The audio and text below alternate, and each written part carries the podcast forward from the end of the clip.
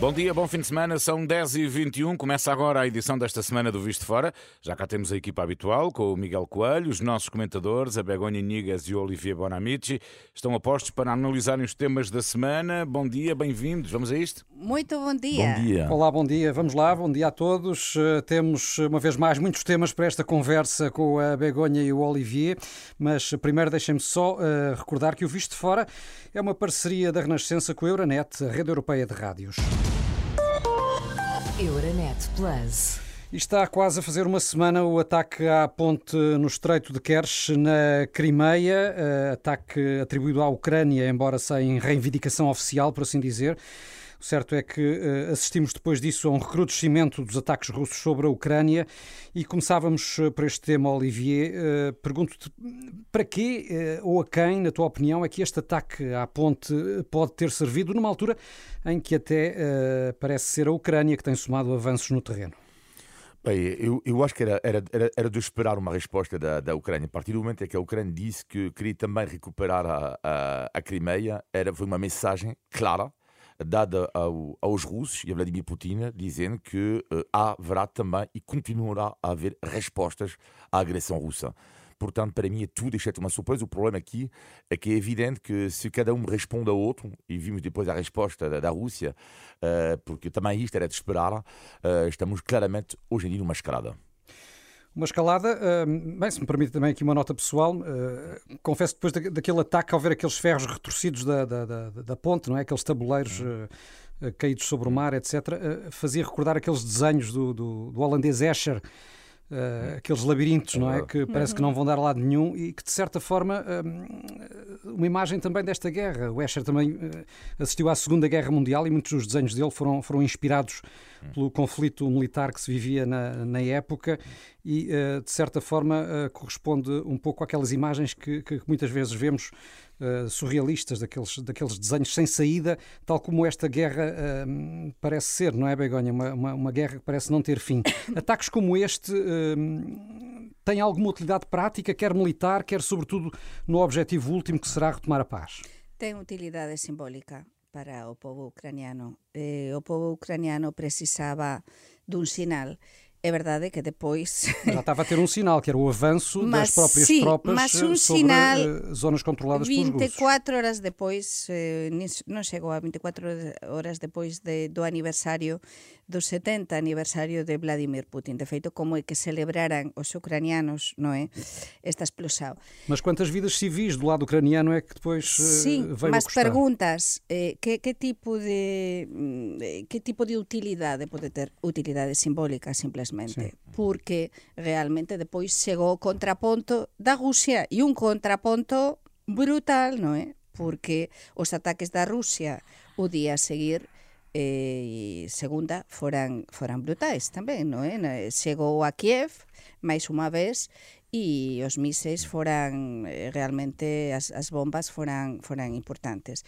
Por iso isto ten ten consecuencias eh, en recrudecimento eh, militar eh, e, e bélico propiamente da guerra, mas tamén son símbolos para, para o povo ucraniano que está a demostrar, sobre todo, que é un povo unido, moito nacionalista e que queren e están todos numa única, com um único objetivo, que é ganhar a guerra. Mas é uma escalada que fez uh, soar também de novo, Olivier, os alertas para o risco do uso de armas nucleares pela, pela Rússia. Será que, que ficámos mais perto disso? Bem, estamos, já estivemos mais longe, eu diria. Infelizmente. Uh, o que é notável para mim uh, neste discurso nuclear da, da, Rússia é que fiquei, não gostei nada da declaração de dois homens, que é José Borrell e Emmanuel Macron, porque quando Borrell diz, uh, o chefe da diplomacia europeia, uh, quando ele diz que uh, vamos, eventualmente, em caso de ataque nuclear, vamos aniquilar, não é? as forças armadas russas, ok, mas então, mas por que ele acrescentou que não vai haver uma resposta nuclear? É que estou a perceber isto. Emmanuel Macron disse o mesmo. Em caso de ataque nuclear, não haverá resposta nuclear. Mas onde é que está a dissuasão nuclear? É terrível de José Borrell e terrível de Emmanuel Macron. Na dissuasão nuclear, tu não podes dizer hein, o, o erro que eles fizeram, os dois homens, que têm responsabilidades. Não pode dizer, não, é caso de ataque nuclear. Não, não, nós não fazemos nada. Ou seja, é isso que diz Borrell. No texto, não haverá resposta nuclear, diz Borrell, em caso de ataque nuclear. Isto é inacreditável dizer isto. Emmanuel Macron mesmo. Então vamos recordar que quando o Obama... Mas seria, seria fala... admissível, apesar de tudo, um cenário em que houvesse resposta não, dos países europeus ao nível nuclear? Não, mas eu estou a dizer isto. Estou a dizer que chama-se a dissuasão nuclear. Tu não podes abrir o teu jogo, entre aspas, uh, hum. assim desta forma. Eu não estou a dizer que eles deviam ter dito vamos ter uma resposta nuclear. Não estou a dizer isto. A dissuasão nuclear não é isso.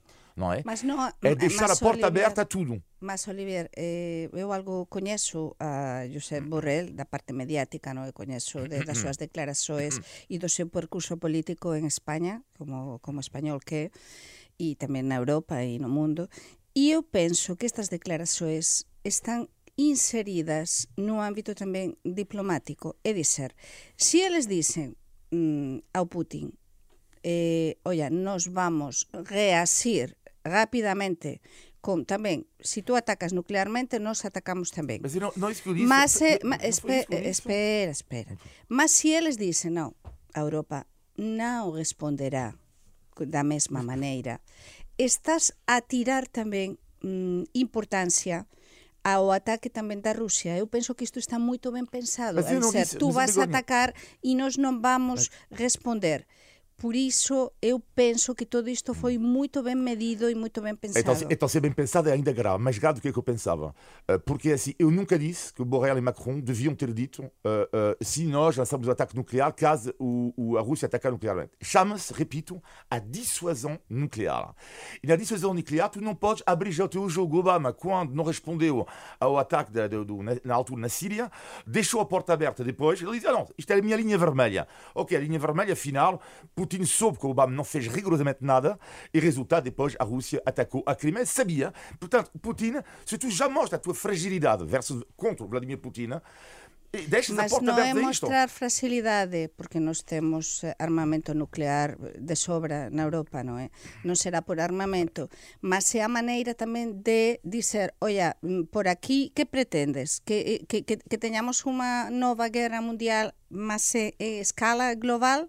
por aquí non vaias, eu estou a ver isto deste lado, non é? Eh, do lado que eles están a tentar iso. Mas, sin dúbida, se a Rusia atacase nuclearmente, eh, esperemos e crucemos os dedos para que isto non aconteza de niñuma das maneiras, isto primeiro, mas a Europa, sin dúbida, eh, teria de tomar medidas, non é? Mas isto é unha maneira tamén disuasoria, eh? Penso mas eu queria acrescentar em relação a isto também o erro de Joe Biden na altura, que foi retificado pela Casa Branca, quando ele falava do apocalipse, uh, caso, tudo isso. Uh, lá está, são, são palavras que são. Uh, lá está, não estou a perceber muito bem isto, que é, é a grande questão. E a Casa Branca veio depois dizer: não, não, mas não há, afinal, não há análise. Ou seja, são pessoas que são responsáveis, Borrell, Macron muito e Biden. responsáveis. E temos que ter algum cuidado com, com as palavras, porque o Borrell, a contradição dele é depois dizer: não, nós não respondemos nuclearmente, mas depois vamos aniquilar as forças russas, o que significa a Terceira Guerra Mundial. Portanto, ou seja, há lá uma, alguma contradição, mas enfim. Sim, se querem já agora também mais uma nota pessoal da minha parte, o que eu acho realmente uh, alarmante é, é a regularidade com que uh, o discurso uh, nuclear entrou no, no, dia a dia Sim. mediático dos líderes internacionais, Sim. etc., quando já parecia fazer parte do passado. Sim, não, e quando, e quando a energia nuclear, eu lembro-me perfeitamente em Espanha Sim, a própria é, energia nuclear civil estava totalmente em vias de, de, de, de fora e em Espanha todos os protestos e demais, não é? Toda, e fecharam-se as medidas na Alemanha foram tomadas para encerramento de centrais Sim, também. E, e na França agora tudo a favor, não é? O próprio Macron, claro, com que já temos gás falado. e na eletricidade Exatamente. Agora, claro, e então agora o nuclear... investimento no nuclear. Nuclear mas temos de avançar, sim, mudando aqui de, tema, mas uh, continuando já agora no tema da, da, da crise energética, porque, e voltando à França, Olivier, eh, o país está a braços com uma enorme crise por causa da greve das refinarias. Ainda esta manhã tivemos aqui na Renascença testemunhos de uh, portugueses, claro. Hum. Muitos vivem em França, uh, como sabemos, e que estão também a sentir as dificuldades em abastecer o carro no dia a dia, porque muitos postos de abastecimento estão sem combustíveis. Uh, Quer-se que isso passe, afinal, Olivier? Eu diria que é, é francesa, hein? portanto, o movimento de greve, uma minoria bloqueia uma, uma maioria de, de pessoas, não é? Há já quase três semanas. É isso, uma minoria que, que, que, Agora, o que é complexo é que as pessoas que trabalham, exemplo, na Total ganham, a volta a ver isto outro dia, muitas pessoas ganham 3 mil euros limpos, que mesmo para a França é um, bom ordenado, não é? Uh, mesmo para a França, 3 mil euros limpos nas refinarias. Uh, a grande questão é que a Total fez no primeiro semestre de 2000, do ano uh, 10 mil milhões de euros de lucros. E os os empregados, pronto, da Total, querem maior redistribuição do dinheiro. O problema nisto é que os sindicatos, eh, sobretudo neste setor da atividade, uh, têm um peso fortíssimo e não há em França a cultura, infelizmente, que há na Alemanha de concertação entre os sindicatos e o patronato. Não há. E depois, ambos ficam assim, o patronato descobre agora, ah, sim, é verdade, eles vão conseguir, eu acho que vão conseguir um belo momento, vão, vai resultar a greve para eles. vão conseguir, claramente. E, e ao mesmo tempo, lá está o facto chocante, uma minoria, os franceses querem trabalhar, pessoas que querem trabalhar e que não podem porque não há gasolina. Ou não fosse o país das greves, não é? Que batizou esse, esse termo para, para justamente designar o protesto dos trabalhadores.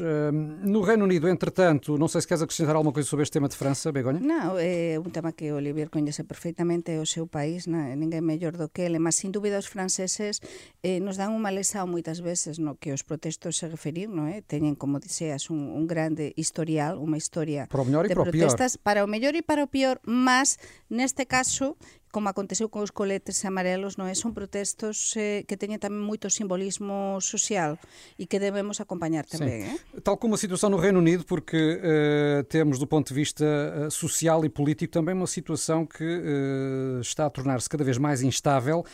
no caso da Primeira-Ministra Liz Truss, ela nem chegou a ter o, o, chamado estado de graça, porque pouco tempo depois de ter tomado posse está a ser alvo de críticas eh, basicamente de todo o lado e sob pressão para deixar cair eh, o mini orçamento que tinha uh, prometido na, na, na, campanha interna do Partido Conservador e que a levou a ser eleita e, uh, por via disso, a chegar a Downing Street, já teve de recuar uh, na prometida medida de aliviar os impostos dos mais ricos e agora tudo indica que vai aumentar os impostos das empresas quando tinha prometido descê-los. Aliás, para esta manhã há uma reunião de urgência marcada com o Ministro das Finanças no Reino Unido. Será que se desenham aqui, a Begonha, eleições antecipadas no horizonte?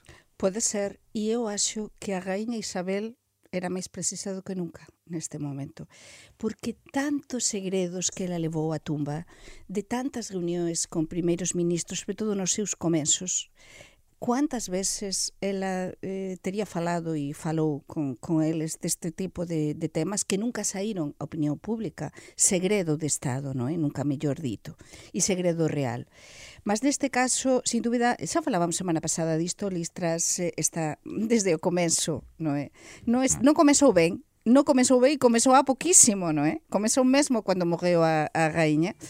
E, e, e unha persoa que está con esta contradisao un mes depois de tomar pose dices, meu Deus, mas, mas que tipo de consistencia e que tipo de forza ten e de poder para dizer primeiro unha coisa e un mes depois mudar totalmente, non é? E depois que esta situación de guerra, esta situación bélica é tan brutal que non me quero imaginar o que ser as contas dun país en tempos de guerra. Por iso tú non podes dizer eh, comezar a dizer, non, non, non, vou eh, descer os impostos, depois vou subir os impostos, así, brutalmente. Ou ao contrario, porque, porque depois as persoas fican fican, dicen, mas isto que, que gobernantes temos, non é? Então non é fácil. Pode acontecer que teñamos eleições antecipadas. E tu, Olivia, como é que vês tanto deslize? É a desgraça total. O que é curioso é que normalmente na, na Inglaterra os conservadores têm um ponto positivo que é uh, eles normalmente são sinónimos de alguma seriedade ao nível económico. E lá, portanto, é, é o ponto fraco da Liz Truss. Uh, o que não bate certo com, com o histórico dos conservadores, não é? Agora, é, isto é vergonhoso, quer dizer, baixar os impostos, a dívida pública, pública fica na mesma, depois volta atrás. Uh, sabe, uma coisa engraçada é que uh, antigamente a Inglaterra tinha algum dinamismo na sua economia, já até perdeu isso. Aliás, então, nem falo de serviços públicos, muitas vezes falo dos, dos da França, aqui deste programa, a França ainda ainda mantém serviços públicos de qualidade, em geral. Em geral. Uh, a Inglaterra é o descalabro. No outro dia fizeram uma pergunta ao ex-ministro inglês eh, então, uh, o que é que funciona como serviço público? Ele respondeu: uh, a nossa equipe de cricket. Bom, é, Mas, é, é, mais ou menos isso. É o descalabro sim. da economia e, não, inglesa. E depois o, que, que, que os ingleses... Tem a ver com a privatização de muitos serviços, desde os correios, caminhos de ferro, etc. E, e Mas o, ingleses... o, próprio Serviço Nacional de Saúde Britânico, que mesmo aqui em Portugal, no passado, era visto como uma, uma grande referência, não é? Exatamente. Uh, havia até a ideia de, em casos de doença grave, as pessoas iam operar-se a Londres, etc. E, uh, Mas essa referência mudou, essa referência eh, deu a volta e depois a referencia o, o, o que para nós era un exemplo dos gobernos británicos, dos primeiros ministros británicos que nos admirábamos. Poderías gostar máis ou menos, mas a democracia no Reino Unido, o sistema democrático, o parlamento británico, eh, os primeiros ministros conservadores, eh, conservadores o, o non sei como se dice en portugués, o Os traballistas? O, sí, os traballistas, que quería dizer mesmo a palabra en portugués. Os traballistas e os conservadores sempre este sistema dual, non é, máis con prestixio, mas que os últimos primeiros ministros, o Boris Johnson e agora este, este exemplo da Liz Truss non é o mellor exemplo, sen dúvida. Muito bem, agora são 10h36. Estamos no Visto de Fora com Olivier Bonamici e Begonha Inigas. É um programa da Renascença em parceria com a Euronet, a Rede Europeia de Rádios. Euronet Plus. E por cá, eh, esta semana tivemos a apresentação do Orçamento do Estado para 2023. Eh, daquilo que ouviram, com que ideia que ficaram? Eh, os portugueses irão viver melhor do ponto de vista económico no ano que vem ou nem por isso? Olivier. Mas é, é, uma, a tua pergunta é uma, é uma, uma piada. É uma piada, Miguel. Tens sentido de humor esta manhã. Só, só para chorar. Não, não mas Miguel, não, mas isto é evidente que não. E aliás, não é, neste caso, é culpa deste governo. Que seria qualquer governo. A pergunta se é o português vai viver melhor no ano que vem, é óbvio que não. Portanto, até as previsões do FMI não abonam para neste sentido, uh, portanto, mais pessimistas do que as previsões do próprio governo. Eu diria que é interessante neste orçamento dois pontos, que é uh, uh, o, a ideia do, do, do, Partido Socialista de reduzir a dívida pública, eu acho isto muito positivo, é um sinal forte que dá o governo, na minha opinião. e depois há o sinal também, a preocupação de melhorar a vida, pelo menos sim, de melhorar a vida das famílias com menos rendimentos. Agora, eh, no que diz respeito à segunda parte, eh, se estas medidas são suficientes, eh, eu acho que não, será muito complicado, porque muitas vezes quando o governo, este governo anuncia uma medida, quando depois fazemos os cálculos, no dia seguinte aparecem os números, afinal ganhamos mais 5 euros por mês, ou mais 10 euros por mês, ou mais 25 euros por mês. Ora, sabemos que vamos perder mais dinheiro do que ganhar dinheiro. Portanto, mesmo que o Estado ajuda as pessoas com menos rendimentos, mas sabemos que, tendo em conta que a inflação, tendo em conta que vai subir de forma eh, dramática o preço do gás e da eletricidade, as pessoas vão perder em poder de compra. E tu, Begonha? Sim, sim, aqui não vai viver melhor eh, ninguém. Eh, só as persoas que, que, que son multimillonarios non é? poderán dizer que viven igual non é? ainda que percan eh, diñeiro non é? Eh, mas eh, isto, isto non, eh, non eh, nos esperan tempos uma, moito, moito difíceis Uma das medidas do Governo uh, para que as empresas aumentem uh, salários uh, é uma redução do IRC apenas para essas empresas que, que, que aumentem os ordenados Sim. Num país em que, como sabemos o tecido empresarial é sobretudo constituído por eh, empresas muito pequenas. Eh, esta, esta medida será viável? É complicado, falábamos disto tamén semana pasada do que era desta medida que, que asábamos interesante, non coñecíamos os detalles, non é? Agora coñecemos máis os detalles, claro, o problema é ese, non é? Há unha coisa positiva, eu acho que neste orçamento portugués há varias coisas positivas. Pode ser un orçamento, digamos, conservador, entre aspas, mas como dixía Olivier, e eu concordo niso plenamente con ele, é un orçamento que está a pensar tamén eh, nas, eh, nas persoas con menos eh, recursos. É verdade que unha pequena empresa vai ter moito difícil subir o ordenado dos traballadores, mas como o propio o propio salario mínimo interprofesional vai aumentar, vamos a aumentar, vai, vai ficar, pelo que se dicen, 760 e tal euros, se si, si non estou enganada. 60, sim. Sí, 760 euros. Eh, as empresas vão ter de subir, mas não vai ser fácil. Não vai ser fácil, sem dúvida. Nesta altura, isto. eh, também em Espanha e em França eh, estão em curso as discussões sobre os respectivos orçamentos de Sim, Estado sim. para o próximo ano. Eh, Olivier, no caso francês, algum paralelismo com esta, com esta proposta portuguesa? Há algum paralelismo, sim, tem a ver com, ah, neste orçamento do Estado francês, a vontade de eh, diminuir a dívida pública. Sabemos que a França, a Espanha e a Itália eh, têm um, problema grave com, com a dívida pública. Portanto, há eh, esta vontade. Isto é importante, vê-se que há um- uma tendência eh, na Europa, porque sabemos que se não vamos pagar, e já estamos a pagar, o preço elevadíssimo eh, da dívida pública, não é? Bom, agora, eu diria que a, a diferença, no entanto, a pequena diferença que há entre o orçamento francês o orçamento português tem a ver com o facto de, eh, eh, em Portugal, não ter havido há uma classe média em Portugal que vai sofrer imenso, que não estou a dizer que claro, a classe média em França vai sofrer também, mas que eh, em Portugal, mim parece-me que não houve uma grande resposta sobre a questão do crédito, do crédito habitação. Eh, o PSD tinha dito que eh, tinha feito algumas propostas, tudo isso. O PS vendeu a tal ideia de eh, declarar menos, descontar menos IRS por mês, não é para quem tem crédito de habitação, mas depois, lá está, sabemos depois que afinal, eh, de facto, eu quando eu vi a notícia, inicialmente, antes de a estudar, eu pensava que as pessoas iam pagar. Não, mas afinal, eh, no momento da, li- da liquidação do IRS, é? Claro, quando forem feitos os acertos, É igual, é igual. a conta Não, mas- poderá até Mas ser ao isso é o que contrário temos de e pensar, ser necessário realmente. pagar mais algum. Eso é o que temos de pensar. Depois, en resumo, non é? Eh, que é o que vai acontecer nas, nas nosas contas caseiras. Non é? Eh.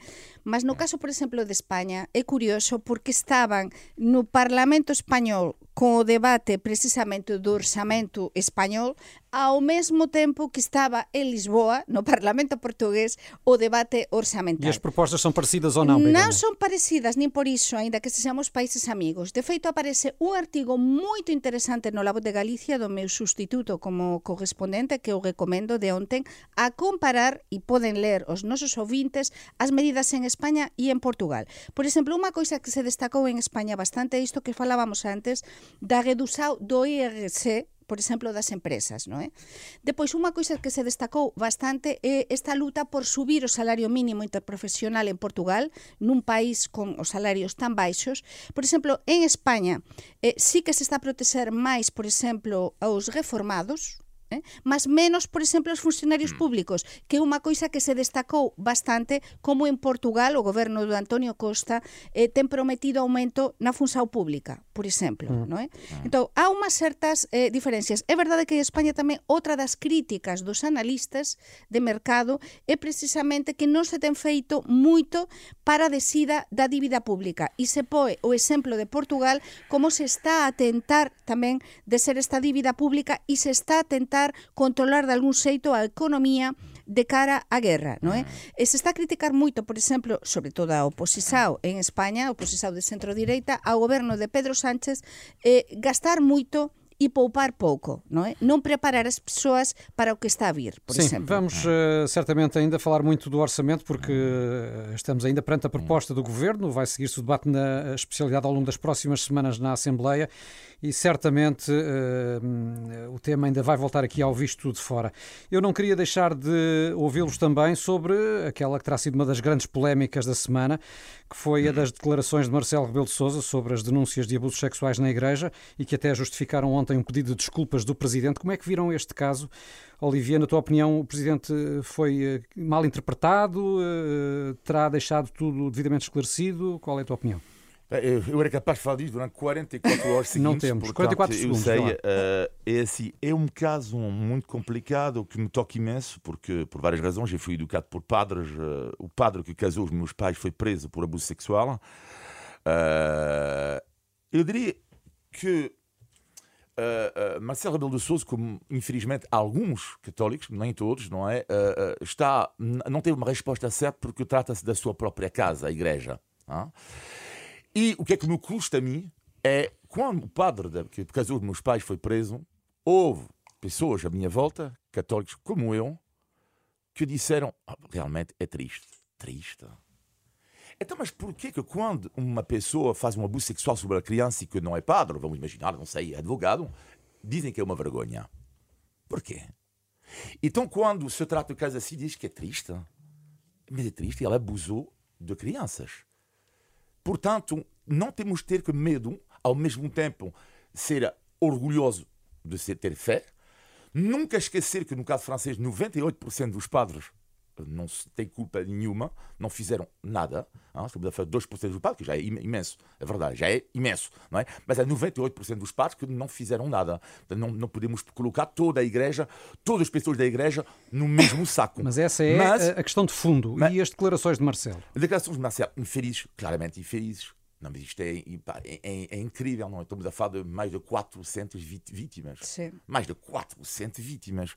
Ah, e, e depois, quando ele diz isto, ah, mas se calhar ah, podia, ah, eu pensava se calhar que, que ver- mais e tudo isso, mas, que, mas isto, é, isto é inacreditável. Ah, mas, no entanto, eu preciso, ah, só para terminar, para mim, não, não esquecer que ele não é, não é o Carrasco. Também, ou seja, ok, comentários infelizes, mesmo, eu diria quase, mesmo graves, para um Presidente da República, na minha opinião, mas nunca esquecer também que o Presidente Marcelo de Souza não é o Carrasco. Begonha. Não é o Carrasco dos homossexuais. Eu preciso, não, eu preciso que eu nunca esquecer isto, hein, que não é, não é ele. hein? Ok. Begonha? Para min, eh, os que coñecemos ao presidente da, da República, que prácticamente todo o país, non é? Porque é unha persoa moito social e unha persoa moito comunicativa. Para mí o principal problema, e con todo o respeito, e eu gosto moito dele, xa o saben, é que eu acho que ele falou demais. Eh, e ele non pensou, non teve, máis unha vez, ele, eh, as persoas que, que, que falamos moito, as persoas que falan moito, ás veces non, non se pensa ben o que se diz. E ele non pensou ben o que dicía e tentou justificar algo que era insusti e que é insustificável. Acho que a Igreja Católica Portuguesa está a facer unha labor encomiable, unha labor moito boa realmente para tentar, e a Conferencia Episcopal Portuguesa neste momento, para tentar eh, investigar eh, corasosamente e como de, se debe facer e se debe continuar a investigar até o fin todo este tipo de abusos, como tamén nas instituciones, como dixía Olivier, de fora da igresa. Mas, sin dúbida, o presidente foi preso das súas propias palabras. Depois tentou justificar e tentou emendar eh, o que non ten justificación. E, sin dúbida, ele enganouse nisto, como nos enganamos todos moitas veces, mas ele é o Presidente da República. Muito bem, a conversa está muito interessante, mas temos que avançar e neste visto de fora não podia faltar o habitual índice de tugalidade. Índice de Tugalidade. Bom, esta semana a frase que vão ter que se decifrar, aviso já que pode não ser fácil, pelo menos para estrangeiros, porque a grande maioria dos Ui, portugueses ui, conhece-a de ui. certeza. Vamos, Olivier. Olivier e Begonha, concentrem-se. O que quer dizer a expressão Espírito Santo de orelha? Isto é cada vez isto? está Ui, mais Ele difícil. inventa. Miguel, uh, Queridos está, ouvintes, está ajudem-nos. confirmado que ele inventa. Olha, Espírito Santo de orelha. De orelha. E vocês conhecem vários. Espírito Santo de orelha. Mas tem a Olivier, ver tu com os religião. conheces? Estou a dar mais ajuda. Tem a Vocês ver com a religião. vários. Tem a ver com a religião, não Não, Espírito não, Santo. não Espírito. Santo de orelha. De Na orelha. minha vida. Tem Uma comida. Bom, vamos avançar que não temos tempo, já vi que não, diz, não diz. sabem o que é. Espírito Santo de orelha é aquilo a que se chama uma pessoa intriguista. Que põe boatos a circular ou passa informações por alto. Alguém que gosta muito de bom. segredar Ui, coisas. sim, Esta é sim. muito boa. Espírito Então Santo de diz orelha. dessa pessoa. Os jornalistas dizer conhecem alguém muitos, um não é? dia, Normalmente. olha, tu- tu és Olivier. mesmo o Espírito Santo de orelha. Bom, Miguel. No, e os jornalistas, toda, todas esas fontes que nos chegam às o Espírito. Santo de orelha. Bom, Miguel, Já estamos nem- vacinados. Nem, que o Olivier e a Begonha vivam mais 100 anos em Portugal vão perceber todos estes requintes linguísticos, não é? Vamos Que em país frente. maravilhoso. Índice de Tugalidade. Ora, muito bem, falta o positivo e o negativo da semana. O teu negativo, Begonha. Ai, o negativo. O negativo ten a ver, eh, co, por exemplo, con a subida, que para mí é unha coisa bestial, como diría o noso Olivier, que é a subida do pau. É dizer, algo tan básico pão. como o pau. o que é, que é, o que é, que é o Pau, pau? pau, pau, Pau, pau, pau. É a pronuncia española. A galega. A galega. Mas a, a subida, a subida do pau. Vamos ás padarías e como está a subir. Mas que vai a acontecer con tanta xente? que está a comer, mm. porque nós, por exemplo, en casa non comemos moito, mas eh, moito pau, mas há, há familias que comen moito realmente, e que si sube isto que é o básico, e por exemplo, eh, as batatas, algo tan básico para a gastronomía mm. portuguesa como é a batata, os ovos. Mm. Mas é que Por que están a subir estes produtos que son básicos? Acho que as, que as cadenas de supermercados e o goberno sí que debería facer algo. En España se tentou facer isto, mas non da mellor maneira o goberno. Mm. Tentar controlar esta subida ou chegar a un acordo xeral, porque há moitas familias que non sei o que van facer con estas subidas. O teu negativo, Olivier. O negativo é um estudo uh, que não é desta semana, mas eu falei de, deste estudo esta semana, uh, que é um estudo que mostra que os portugueses, os jovens portugueses, são jo jovens na Europa que saem mais tarde da casa dos pais. Uh, na Europa, a média estão 25 anos. Em Portugal, Eu tenho dois a média, exemplos lá em casa. Em, em Portugal, a média 33,6. Sim, como é a e Espanha, porque para mim o negativo, porque significa que eu vou ter que aturar o meu filho ainda mais 15 anos na minha casa. Ele tem 18 e portanto Xa será o negativo Oliver, xa veremos.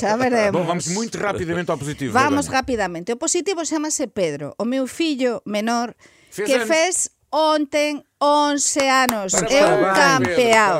Un campeao. E entón é unha alegría poder celebrar cada ano de vida dos fillos. É e unha das coisas boas, como dixo Olivier, é cando en Portugal, porque isto non há tradición en España, un dos teus fillos faz anos e todas as persoas dis parabéns Aos a pais. mai É ou aos é pais e ao filho. Isto é, assim, maravilhoso. Não existe lá fora, é muito engraçado. Não existe lá fora. Uma coisa que eu sempre também achei surpreendente e bonito também, quando o meu filho fazia, uns, a- fazia anos, o meu filho fazia anos, a dizia, a primeira vez eu ouvi parabéns, mas eu respondi, mas não sou eu que faço anos. Sim. Ele dizia, mas parabéns aos pais. Eu acho muito bonito, por Exatamente. acaso, esta tradição portuguesa. Existe essa Muito tradição bonito, e que é se muito mantém, bonito e graças mesmo. a Deus Sim, sim, é muito É muito bonito. bonito. O meu positivo da positivo. semana tem a ver com. Olha, eh, uma coisa que estava a pensar, muitas vezes ouvimos os portugueses todos a se queixar, eu próprio, eu vivo aqui há muitos anos, sobre as coisas que não funcionam, o país não funciona, aqui é uma vergonha, não funciona, isto não funciona. E afinal estava a pensar, eh, esta semana aconteceu uma série de pequenos problemas, nada grave, hein? tipo, tive que fazer um seguro para o meu carro na hora. Eh, olha. Foi mesmo na hora, tipo, tudo resolvido. Tinha um plano na internet, liguei para uma uh, operadora, tudo resolvido. E é curioso Olha, porque. Que conheceram pela sorte. voz. Posso- posso- Que sorte, Olivier. Posso terminar? Conheceram pela voz e pelo sotaque. Mas eu gostaria que vocês vivessem um pouco fora para perceberem que em Portugal, ao contrário do que nós podemos achar dos clichês que há, existe, em geral, uma qualidade dos serviços. Vivem lá fora e tentam ver, tentam ligar uma operadora para ver se eles resolvem na hora o problema. Tentam ver se é possível na hora assim. Portugal também, lá está, contra os clichês, é um país onde a coisa de serviços que funciona muito bem. Eu vou fazer como nos, eh, nos grandes espetáculos, nas grandes galas, sai a música para as pessoas se calarem. Pronto, está tudo dito neste visto de fora. Só vamos ouvir dois minutos de Brian Adams. Temos tempo depois para ouvir mais. Bom fim de semana. Bom fim de obrigado. semana. Foi mais um grande visto de fora na Renascença com a Olivia Bonamici e a Begonha Nigas.